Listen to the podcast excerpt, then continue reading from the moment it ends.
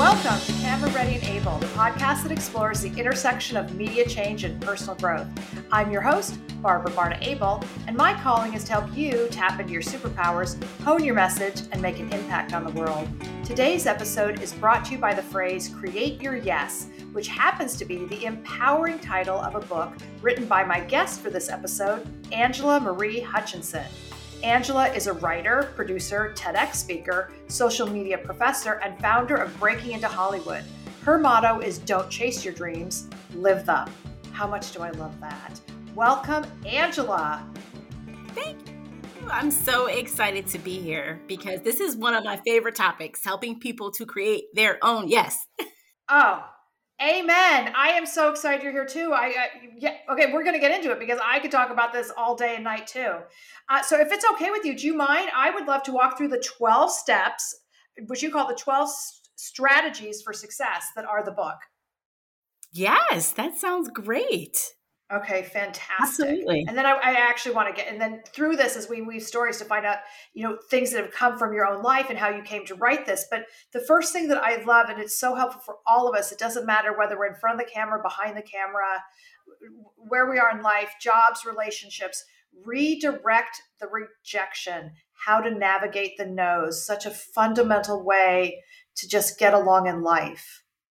Absolutely. I mean, once I feel like I understood and eventually mastered how to redirect no's and just negativity. And sometimes no's may not be actual hearing the word no, but it's just like stagnant or silence. When I figured out how to redirect it, it's made my career just so much easier to like go through. You know, it's like very relaxing.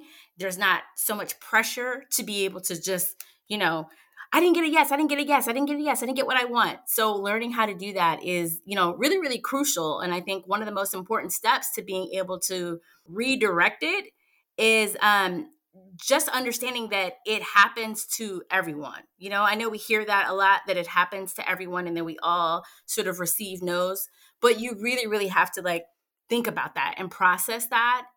I've worked with so many celebrities and all of them have heard no at one time in their life. And even today, like even as they are celebrities, yes is not for everyone. Everything is not for everyone. Okay. One, so true. When you think about celebrity shows get canceled, contracts don't get renewed, many, many things, and often very publicly. So that's its own thing to navigate. But walk me through a little bit how you came upon your own process for redirecting the no. You know, I think it's so funny because this book is actually based off of a TEDx that I did. And so it started because I was actually invited to give a talk on breaking barriers. And so I was thinking to myself, you know, what kind of barriers have I broken? You know, certainly I've broken barriers as a woman, as a Black woman. I'm a mom of 3 kids. I've been married for 19 years, tons of barriers there, you know. And so, but then I was trying to think of something that relates and connects to everyone. And I was thinking something that everyone experiences is rejection. And so once I realized how that affects everyone, I was like, this is a topic I really want to explore because I feel like I'm an expert in rejection. I feel like I'm literally an expert in rejection because I've heard no over and over and over again. And so I had gotten to a point in my own career where I felt like I'd done everything right? Like I've done networking and I've taken the classes and got the degrees and, you know, authentic networking, not just meeting people, but just like really doing the things you're supposed to do. And I felt like I just kept hearing no, no, no, no, in one capacity or another. And I was like, okay, I have to figure this thing out. I have to figure out how to get through rejection. And little by little, I would just try like little things like here or there, send an email to someone, you know, random. And I was like, oh, wow, this that worked. Okay. And just like trying it a little bit. And now I'm just like, okay, full on, you know, just redirecting it. And I think what it is, when we think about the term of like redirecting, like what that actually means, one of the first steps is like understanding what kind of no that you're getting and understanding how to categorize that no. And I talk about that in the book. And when you understand how to categorize the no, like what kind of no is it, you can start to create a plan and actually implement a way to kind of break through that no or create another opportunity. you know, because a lot of things that you might be looking for in life aren't always directly, you might see them directly in front of you, but the way you get to them is not always on a straight path. As we know, anybody in entertainment knows that success, I remember one time I saw this like puzzle, had this broken up puzzle. And it was like, when I was younger, it was saying when you were younger, you thought success looked like this. You just like go through, it's like this straight little path, like maybe a little challenges, you know, but really it literally looks like busting through, like just, you really have to just break and just kind of like keep going, regardless of everything. And so that's one of the things I've used to try to redirect no's that I've received in my life. Wow. One of the things I'm hearing is it's a lot of like motion, taking action, right? In a great ways. I mean, sometimes you sit with it, but I understand what you're saying. It's like, do something, take an action. Yeah. Right. And that's true. Cause sometimes regardless of what it is, that just keeps us going. And to your point, it doesn't have to be a big thing. Yeah. It doesn't have to be a big thing. That's the thing too. Like, you know, especially like in the creative, you know, I work in the creative space, you know, so I've worked as a showrunner and as a show creator, you know, I'm a writer. And so I'm very creative and I'm always coming up with a lot of ideas. And when you learn with creativity, even just like being in a different environment, if you're having a roadblock, a writer's block, you know, you might think it's because like, you know, you're not a strong writer, or your idea is not good enough, but it might just be because you're in your room all the time, every time you try to write. Try going to a cafe or a different cafe, or it could just be, you know, like having a different aroma. So many things can affect you. And so just try, it doesn't have to be some major life altering things, but it's just really the small steps and the small steps you take, and you can learn, you learn more about yourself in the process. And you kind of, you know, what's really helped me is I kind of understand how my yeses come in life. I've noticed that pretty much anything I've wanted, it is never a direct path. Never. It's never a direct path. There is always some tangent to it. So when I know that, I'm like, okay, here's the straight path that you do to get here. But then I take a look and I talk about like peripheral vision and other things and say, okay, I know this is not my path because it's never been for me. Maybe some point in life, it'll just be some direct thing and magically happens, right? And so I'm like, okay. And so once you learn how successes work in your life, because it's different for everyone, you can start to, you know, move a little bit, like progress further and further and further. And that's what's really been helpful for me. And I really try to help other people to do that as well, because I know it works. Okay. That's an incredible exercise. Everyone should just stop what they're doing and start to think about what are the patterns, what's been the root to all your successes, what do they have in common? That's incredible. So that gets you into the visualize like a pilot. What's that mean? Yeah. I love that. You know what? It's so funny because this particular chapter came because my husband, I'm married to a real rocket scientist.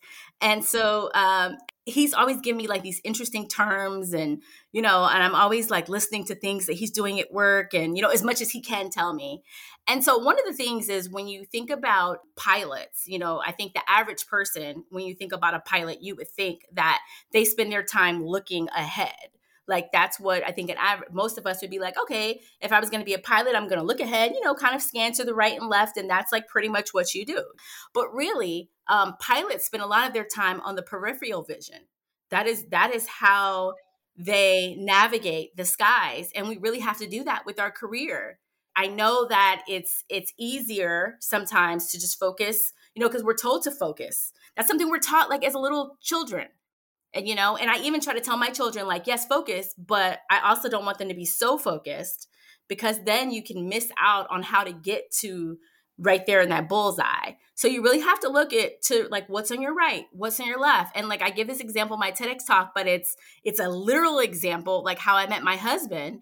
We went to college together, but I was literally on the 405 freeway. We all know that freeway is incredibly insane. Like it is like the busiest freeway in the US, I believe, to date. And like, I was driving and I just felt something like going like this. I was like, what is that? Like feeling, I feel like, and I looked and it was like Arthur and he was waving. And I was like, oh my gosh, like that is so random. Like why? How do you see someone you know from college like on the freeway, you know? And so he motioned me to get off and I got off and we started hanging out from that day forward. And eventually, you know, we got married. We were married for 19 years. And like, that's a literal example because he's literally on the side of me. So it's very peripheral. But in general, There's so many examples of that I could give like over and over in my career. And I've done a lot of coaching with other people, and I've seen that if you tend to focus on things like slightly to the right, and like, I'm trying to think of a really good example. Let's say like you're a comedian and you really are, trying to land a sitcom, and you really want to be the lead in a sitcom. So the traditional steps, we pretty much all know what that might look like, but something untraditional might be like, what about trying to do a TEDx talk, even though that's very serious, like a talk is very serious. And maybe, you're like, well, that has nothing to do with what I'm doing, but that might lead into. My book is a great example of that. I mean, I did a TEDx talk, and then I landed a book deal. And to be very honest, I wish I could say like, oh, I always wanted to write this book called Create Your Yes. Like that was just my goal when I moved out to LA from Chicago. That was my goal. But it wasn't my goal. I did want to write a book, but this wasn't the book I wanted to write. This was the book deal that I got, but it wasn't necessarily, I wasn't like setting out to like write this book, do a TEDx talk, get a book deal, and then, so forth. So you have to pay attention to things, slightly on your right and left in your environment, your people around you, people you know. I believe that most of us have everything we need to take that next step forward in our careers right in front of us or to the side. It is literally there. I love it. And so another way that I would phrase it, one is just staying open and curious, because when we're deep in our past, we become very self-absorbed. So to your point, we're not paying attention. And that's just an example I give all the time. It's just like, lift up your head and make eye contact and see who's around you, right? Because we're eyes down on the phone. We're waving our phone to pay for things. We're not even looking up and seeing. So that I just love it. I think that's beautiful. The next one is also something that's very near and dear to my heart, which is the focus on the inch stones. But I've never heard that phrase, inch stones. So I love that instead of milestones. Cool. I mean, I that's one of my favorite chapters too. And the reason being is because we all tend to focus on milestone goals. We do. We traditionally focus on getting married by a certain time, having kids, having this many kids by this time, landing a role, getting a book deal, whatever it might be, earning X amount of money, which are these milestone, big, lofty things that may happen and you can make a plan to achieve them. But at the end of the day, you have absolutely zero control over your milestones, like 100%. You really don't. Like but your inch stones, which is the steps to achieve the milestones, there's like 63,000 something inches in a mile. So if you had to take like that many steps, again, small, doesn't have to be massive steps. The amount of emails you're sending, the amount of time you're spending books, listening to podcasts, the amount of time you're educating yourself and doing things, to kind of like the 10,000 hour rule, right? These inch stones that you can actually control, because at the end of the day, like if you, and the reason why it's so important to focus on that is because what happens with creatives is sometimes we get very depressed. When we don't achieve a goal or our career is not going like where we want it to go, we can fall into this like, am I supposed to be doing this? This is not for me. Maybe I shouldn't have moved here to LA or New York or whatever. And you can become depressed. But if you focus on achieving your inch stones, you will 9 times out of 10 be able to hit your mark. You'll be able to actually hit that mark. And when you start to focus on progress is success, you'll change how you think and how you feel about yourself. And you'll realize you're not really doing that bad after all. Like you're actually on track for your goals. So it's incredibly important to focus on, sure, you want to get an agent. Okay, that's great.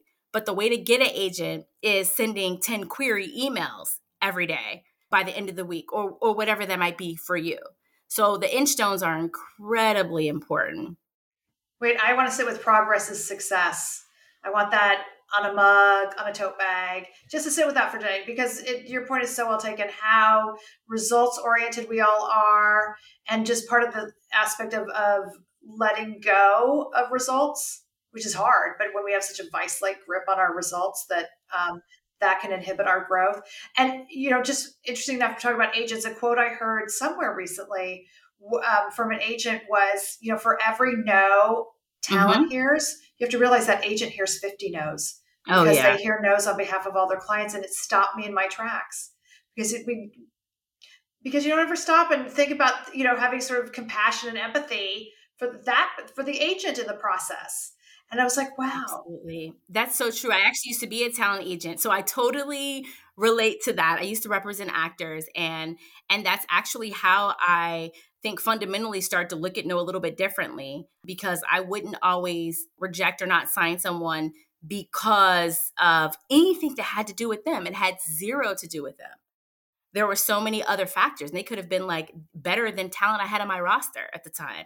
But there were just other factors that I didn't have time to email or communicate, you know, to them. So it's just like, okay, sorry, you know, you're not a great fit. And I'm not going to go into the details of, you know, whatever it might be. So absolutely. I relate to that 100%. Why is it important to identify our advocates? I think that identifying advocates is really, truly the number one reason why I have been successful. And understanding that you don't need to have the whole world in your corner. But if you have a couple of people that are rooting and advocating for you, and you communicate effectively to them goals you're trying to achieve or things you're wanting or resources you're looking for, that we are in this world to help each other at the end of the day. And our world is very collaborative. Our industry, the entertainment industry, is very collaborative. So I found that when you identify your advocates, and it can be, though usually there are people who are already in your circle, but you can certainly develop new advocates, new mentors, right, that you can reach out to, whether it be via LinkedIn. I often get a lot of requests from people that over time, it doesn't happen overnight, but over time, you can definitely gain new advocates. And they can just be such great resources, right? Because so many people have done things that you might want to do. And so it's so great to have, like, the world is like so full of resourceful information and people if you just reach out to them. Absolutely. And something that Christina Dave said on the podcast, and her talk was around PR for anyone. The same thing approaches with cultivating relationships with media, whether it's, you know, producers who are booking segments on shows, writers, magazines, newspapers, blogs, etc. But I mean, it's the same thing. It's because it becomes like a mutual advocacy. Absolutely. And a lot of us have shared interests too. Yes.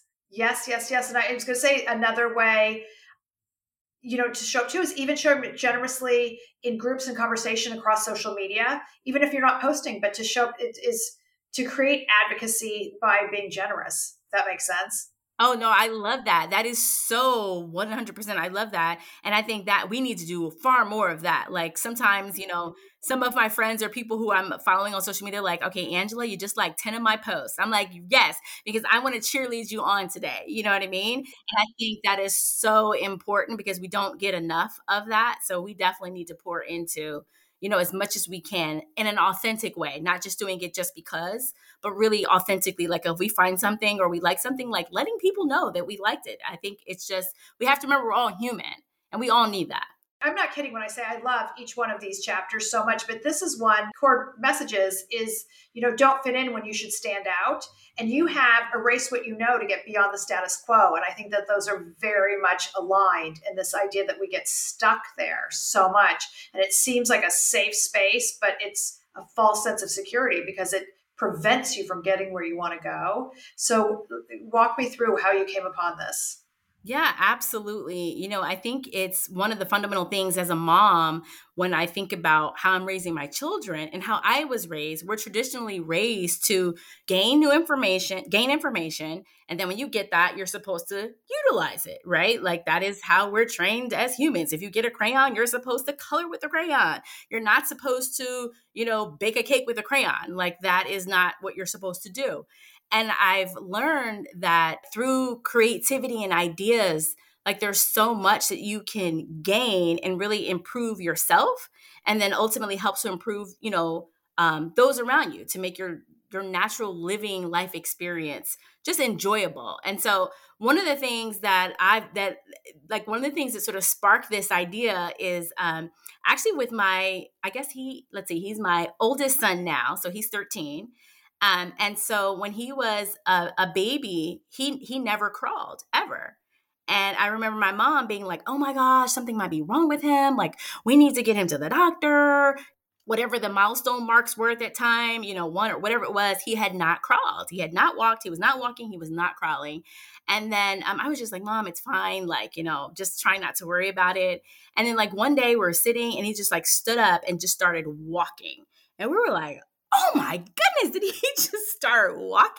That's insane. He never crawled one day in his life.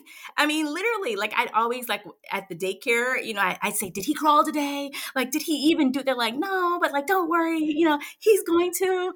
And I was like, okay, you know. And so the thing is like, once I researched it, my mom was like, oh my gosh, we have a baby genius. Like he just, you know, like she went from, he might need help to like, he's a genius, right? And then I was Googling, I was wondering like how often, you know, babies like crawl, and it's common. I mean, it is common that it's not like hugely common, but there is a high percentage of babies that never crawl and they just start to walking and they just start walking. And so just like that right there. And there's so many little things like that have happened in my life that have let me know to like, I should think about things a little bit differently. And one of the examples I love to share with entertainment professionals is oftentimes we're told like, not to contact people, right? You don't email people you don't know. Like it's kind of rude if you email someone. Like if you email the president of Lionsgate, that would be, whoa, like crossing the line a little bit. But I did that. I emailed the president from Lionsgate. I was reading an article in the Hollywood Reporter, and he had mentioned that he was looking for certain kind of movies. At the time, I thought I had a script that was similar to it. And I was like, I should email this guy. Like, what do I have to lose? I mean, you know? And so I Googled and figured out what the email address was at Lionsgate, sent him an email that same day. Like, I think within like hours, he responded to the email. I had no connection to him whatsoever. I was not represented. I didn't have an agent. So this is like all the things we're told not to do, right? Like don't solicit yourself. And so don't solicit your scripts, your material. So he responded and his team responded. And from that day forward, in terms of my career, I knew that like, okay, this really works. Like you're really going to have to challenge. It's good to get information, right? That, you know, we hear the concept of like, eventually your yes will come. Like if you keep hearing no over and over again, that eventually your yes will come, right? Like after 99 no's, eventually you'll get a yes. And sometimes, unfortunately, that is not true. Sometimes you are not going to get a yes until you actually create the opportunity yourself. And so you really have to challenge what you're taught. So you want to get information, see if it's working for you, kind of feel it out. But then at some point you might have to say, you know what? Is this really true? And it doesn't mean it's not true forever and ever, but it may not be true for this time, this season in your life. So you definitely want to challenge information that you're being told, especially when it comes to rules in our business. Oh, I couldn't agree more. And I just want to add to that because it is clear that what you wrote was a professional email. Absolutely. That provided value to the president of Lionsgate. And as a communications coach, I can already tell that you wrote to him in a way that was respectful, that honored his time and how busy he is and, you know, where he is in the company. And you provided value. There's something right there in that opening sentence that says to him, please keep reading. And I'm just bringing that up because your point is so well taken, and there's so many great stories of rule breakers, but it's not about doing something silly or over the top or sometimes aggressive. Like I sometimes have people write to me and like sort of yell at me in emails. I'm like, that's probably not a winning strategy. But the other hand, but people you wrote to me. I mean, people write to me all the time, and you're warm and respectful. And you provide value, and there's so many stories of that. That's great. Such a good reminder. That's important. Yeah, it's absolutely important. And I think, and in that email, like it was very short. To your point, it was very short and sweet. It was just like, hi, congrats on the success of this film. I heard you're looking for more films. I think I have something like it. Log line below. And that was it. There was no, like, I didn't tell him where I was from or anything, and that was it. It was very short and sweet. He could read it. My rule of thumb with emails is send the email to yourself first and read it. And if you have to keep using your thumb to scroll up, like you're doing too much. Okay. Again, that's so perfect. You're absolutely right. Respect his time. Yes. Right? You didn't need to tell your life story. If he wanted it, he could Google it. I love it. Speaking of that, I love this one. And I want to learn more about the notion of brand versus identity. Yeah, I love this topic because when I worked as a social media professor at LMU, that is one of my favorite topics to talk about, because especially now, because everyone is on social media, everyone is so familiar with the term branding, and everyone's like, you know, trying to do that with their business or themselves, depending, you know, what kind of work they do. But I think it's important to understand the difference between branding and identity. And, you know, the easiest way that I like to think about it is that when you think about your identity, you know, it has the word ID in it. And so it's basically who you are. If you pull out your driver's license, it's going to say, I'm Angela Marie Hutchinson. It's going to say what race I am, you know, and how much I weigh, and, you know, whatever. It's going to tell you the facts of essentially who you are. Your identity is who you are, but your brand is how you want to be perceived. So it's really, how do you want someone to perceive you? And understanding those two are so important, because you can, I can have a brand that I want or I hope to achieve, but someone may not see me like that. Like, they just may not, for whatever the reasons are. And it doesn't mean I'm not that. It just means that's not the perception someone's getting from me when they go to my website, or they go to my social media, or whatever it might be. Even when I was trying to get my actual book deal, at the time I had a literary agent, which, by the way, I got from normal querying. But when my agent was going out to publishers, it was originally with a book that was a mom's devotional for moms.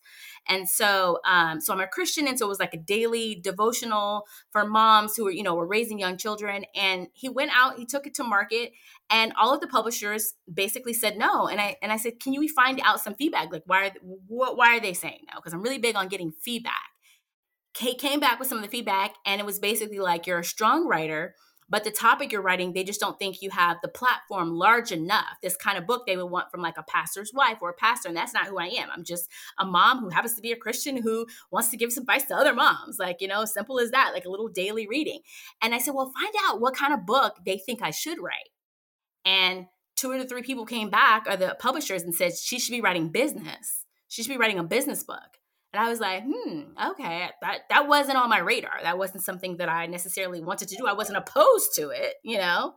And so, yeah, that's a really good example of like understanding how they perceived my brand as a businesswoman. I was perceiving my brand as, oh, this mom who, you know, wants to help other moms. And so understanding that is helpful. Okay, I want to sit with this for a second, because I love this, and I've actually dealt with a version of this myself. But one thing on a practical is that you tapped into too is we had identity, but then there's brand versus branding. So it's like, you feel this is my brand and how I want to perceive, but your branding, meaning colors, font, websites, photos, wasn't in sync or in alignment in a way that the majority of people were understanding. So that's an important distinction for all of us. And that's always like trial and error, and we're constantly like tweaking to get better. But also, one of the things you're tapping into is your identity of yourself, how you see yourself versus how the world's seeing you. And as a mom, I totally get that. And it was actually my daughter who recently pointed out to me that she's like, just even in terms of styling, she's like, no one's hiring you to be their mother. They're hiring you as a multimedia coach. And I was like, oh my gosh, because it was something we were doing photos. And she was like, you can't wear that. And I was like, why? I love it. She's like, it's a mom dress. That's so funny. Oh my God. But my point is, I get it, because that, right. Isn't that the first thing you identify about yourself? Yeah, it is. It is for me. Right. Yeah, no, it's a personal thing, but it really opened my eyes as that kind of example. It's like, wow. And I live in this, and this is, you know, my profession. And even I totally disconnected on that one. I was like, wow, message received. So that's an important thing. And you're still a mom, you're still walking about shift, but so your own perception has to shift a little bit in order for others to perceive you as you want to be perceived in the marketplace. It's a really kind of a powerful thing. Here's another one I love, and you have a lot to talk about this, is we all have to get off the hamster wheel. And that you actually, you know, spoke about that a second ago too, even in the idea that like when we're doing that same thing over and over again, which probably, you know, is a little bit of the definition of insanity, where we're doing all the things the same way, yes, expecting different results. Because we're on that hamster wheel, and again, it happens so much in the creative fields. I'm writing this thing, and I think it's so much for actors. I'm taking the classes, I'm sending out my stuff, I'm doing this, and because you think that activity is doing something, but no, it's just active for the sake of activity. And it's not actually moving you forward. So how did you get off your own hamster wheel, if you were ever on one? Oh yeah, I've been on them. I think like every once in a while you like always just get on the hamster wheel, yeah, you know? That's true. Because part of it is like, you know, especially like you get into the routine of doing something, right? You wake up at a certain time. If you have a job, you're going into the office, you know, I'm taking 3 kids to schools. Like you get into the same old, right? And so I think the point where there's so many hamster wheels I've gotten on, but now I get on and I get off. I like hop on. I'm like, oh, I'm in the wheel. Got to get off. Or my mom's like, wait, I think you're on the wheel right now. Like you need to exit. I'm like, how does mom know? How does mom know? What is she recognizing? Where's mom going? You're on the wheel. Who knows? Like if I'm calling her too much, she's like, we've spoken already. Like back to back a couple of days. Like what's going on? Like, are you on the wheel right now? Like, oh, you know, that. Or if I haven't talked to her in a long time, she's like, hey, haven't heard from you. Are you on that wheel? It's sort of like the opposite of like both ends, like the dramatic ends of the spectrum. So I think one of the ways you can help yourself to identify if you're on it is if you are not getting the results that you're wanting, or you're not identifying, you're not paying attention that you are actually getting results and you're not identifying them as results, going back to like progress versus success. So you might be actually getting something, but you're just like glossing over it. You're not paying attention to it enough to recognize it. Right. Like I haven't gotten anywhere because I'm not on a network show yet. Exactly. But you're like, I've gotten 10 callbacks. Well, that's huge. Right. You know, like I'm a show creator and I remember I sold my first show last year. And so to Facebook Watch. And so in that process, I was talking to an executive and I was like, you know, I have, I've had like 17 production company development deals, but no shows have been sold at all, you know? And I feel like I'm just like on this hamster wheel, like I'm just getting these deals and I'm not selling shows. Like, this is crazy. And she said to me, you've had 17 production deals. Like, do you understand that that's a big deal? You're just like saying that like, oh yeah, I just got 17. And I'm like, yeah, but there's no money for those deals. It's an option and they take it out. They try to sell it, but not recognizing that is huge to be able to have that in, you know, a 2 years time period. That's a lot. So I wasn't recognizing that because in my mind, I'm like, I didn't sell a show. And that is the goal for me. Right. And so I think so that's what I mean. You really have to try to say, hey, like, am I making progress here? And if so, okay, continue to do that. Or maybe you might shift things up a little bit. So one is recognizing if you're making progress. Now on the other side, which is sometimes more common, is you aren't making progress. Like you are honestly doing things, you know, right or wrong, and you just aren't getting anywhere. And in those moments, you have to change things up. You just honestly do. And so what that means is, you know, if you are an actor, for example, like this is a great example, a real example. When I used to have, when I was looking for new clients and I would interview potential actors and an actor would come in and they would say, I'd say, oh, what do you want to do in the industry? And they'd say, you know, I'm really into drama and comedy and I just want to do it all. Like I just want to get a check and get paid to do what I love. And I love that. I mean, like, I appreciate that. I'm an artist. I'm not an actor, but I'm an artist in many ways. So I understand what they mean. Like, you want to get paid for the work you do. Like, you want to get paid for your creativity, you know, or the God-given talents you believe that you have. So I understand that. But the problem with that is that if you're going every day in that mindset, trying to like perfect drama and comedy, and you're just doing both, you're doing all of everything. You're auditioning for drama roles one day, comedy the next, commercials the next day. Like, you're just doing a lot because it feels like that's what you're supposed to do. You never turn down anything. You just keep going because the auditions are coming, as opposed to saying, when that's not working, if it's working, that's one thing. But if it's not working, you got to say, let me just focus on comedy, because those are the people I would sign. They would come in the room and they'd be like, I want to be the first Asian on SNL. And I'd be like, oh, wow. Okay. Let's talk about that. And we talk about it. I didn't even realize there wasn't an Asian cast member on SNL at the time. Like, okay. And so just being very specific about your goals. And even if you want to do a lot of things, like I have a list of a million different things that I do, but you can't communicate that to everybody at every time you meet them, at every point in time. And you can't focus on all those things. So you really do kind of have to, for me, I like to do things in seasons. So someone's like, what are you working on? I'm like, oh, this is my season where I'm focusing really on my kids or on my marriage or whatever it is. I like to focus on seasons for things because I feel like I can't be superwoman at all things at all times. I just can't. Sometimes it's just a month where I'm not the most on it mom. I'm just not, because I'm so focused on my career. And my husband's like, what's dinner? And I'm like, well, you can call it Cheesecake Factory. Like that's dinner tonight, you know? So yeah, I think that's one of the ways that has really helped me to be able to, understand, how to process that. These are so great. So I'm also going to throw these at you. So one is, we talked about a little bit before, is showing up generously, which is another version of pay the yes forward. Right? It's just exactly what it sounds like. Just show up generously, that you're not, right, constantly like, what's in it for me? And also goes back to the idea, Bevy Smith spoke about it on this podcast, many people did, that everything isn't transactional, right? Yeah. It's just, I'm just showing up and I'm making relationships, and so much of this, and you address this, is nonlinear.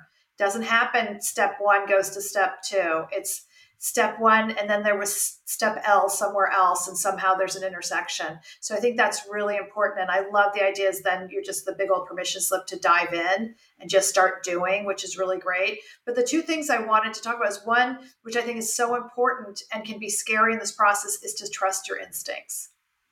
Yeah, that is a hard one.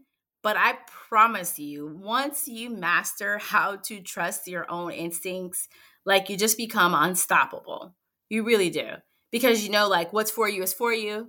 What's not for you is not for you. Trusting your instincts, a lot of people are always, are kind of wondering, what is that? What does that truly look like? What does that look like? But it's that first feeling. It's that first feeling you get about something. Usually it's that first intuitive thing, maybe I should do that. And then you start talking yourself out of it, or, right. And you kind of backtrack, or just even on a day-to-day basis, you might remember to do something. You might say, oh, I got to, make sure I pick up the cleaners when I leave here or something.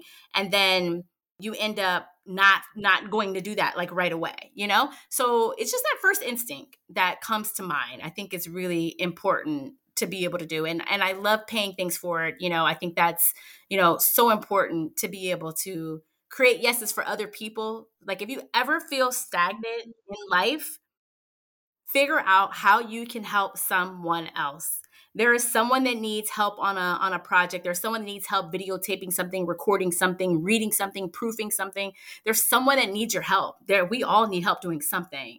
So if you ever feel I'm stuck, I feel depressed, I just don't know what to do, try to help someone else. And I promise through that, you will have a breakthrough, because that's what happens. That's what happens with good. When you do good in the world, a breakthrough will come, even if, again, it's not the biggest win. Eventually those big wins add up to, great paychecks, hopefully, Oh my gosh. That's you shift your energy and you change your glow and you change your results. I love that. Going back to, because it is actually something you said earlier, and it's the trust in your instincts, the better you know yourself. So one is doing the exercise to understand your traditional or the patterns of your pathway to success, because once you know aspects of yourself really well, then you'll begin to grow confidence in trusting your instincts. Absolutely. Right? I love that you shared that. And a lot of people do, I'll tell you one of the things I do with that is a lot of people do vision boards. But what I do, Barbara, is I actually do tracking boards, which is tracking my success and tracking that. Just like how agents at big time agencies, they track actors and talent and communities, they track to know before you become signed, before you become big, they're tracking you. They're seeing what you're working on, what are you doing? You'll find out, oh, you're on someone's tracking list. And so I have my own personal tracking board, and I track my successes, as opposed to, I don't really do vision boards. I do tracking boards to identify the things that have mattered to me, no matter how small or how big, if it's an email from someone amazing, or it's, whatever it is. And I track, how did that happen? How did I get that? And when you do that, you're like, oh, wow, I was basically just nice here. I got this because I just took someone to coffee. Oh, I got this because this. Oh, I sent some emails. Oh, I was on this panel. And then that's how I was invited to go do the BBC, be a live commentator, right, for the Oscars. Well, I was never like trying to do that. I was never like, oh, I want to be a live commentator on BBC. That was never on my radar of something that I wanted to do. I randomly, out of the blue, got an email from a BBC producer that said, oh, we'd love to have you as our live commentator for our 98th Academy Awards. And I was like, me? Did he say Angela? I was like, oh, and I spoke to him and he was just like, oh yeah, we found you because, and it was essentially, I had done a panel like a couple of weeks ago. I had done a panel that had nothing to do. I mean, it was on like diversity. So it did have somewhat to do. They were wanting me to talk about diversity in the industry, and the whole Me Too movement had happened and all of that. But that's where it came from. So that was not a linear thing. Most people, if you want to be on BBC, you do certain steps to get there, right? But that, I was something else totally different. And so when you start to see, I'm like, okay, I got the BBC thing because I did the panel. I'm like, oh, so basically I need to do panels. That's how I wrote a movie for the Oprah Winfrey Network, similar thing. Like I got the opportunity because I was moderating an event with an amazing director, and that director hired me. I was a fan of his work, hired me to write a Christmas movie. And so when you track your success, you can see there is a pattern. There's going to be a pattern. It's going to show up. It's not going to be for everybody. Everybody's tracking board is going to be different, but that's something I love doing. Okay, my mind is completely blown. I'm just sitting here in tracking board processing heaven. I love it. I adore you, Angela. This has been incredible. I hope you'll come back sometime. Where can we find Create Your Yes? It is at all bookstores, at all Barnes & Noble's bookstores, and also on Amazon. And there's an audiobook too. Oh, fantastic. And where can we find you on the socials? Live with Angela on Instagram and Twitter, and I'm also on LinkedIn and Facebook. Fantastic. Thank you so much. And thank you for listening to Camera Ready and Able. Please visit my ableintermedia.com website and download my free ebook, 12 Tips for Success on Camera. And as always, please be sure to hit the subscribe button if you haven't already.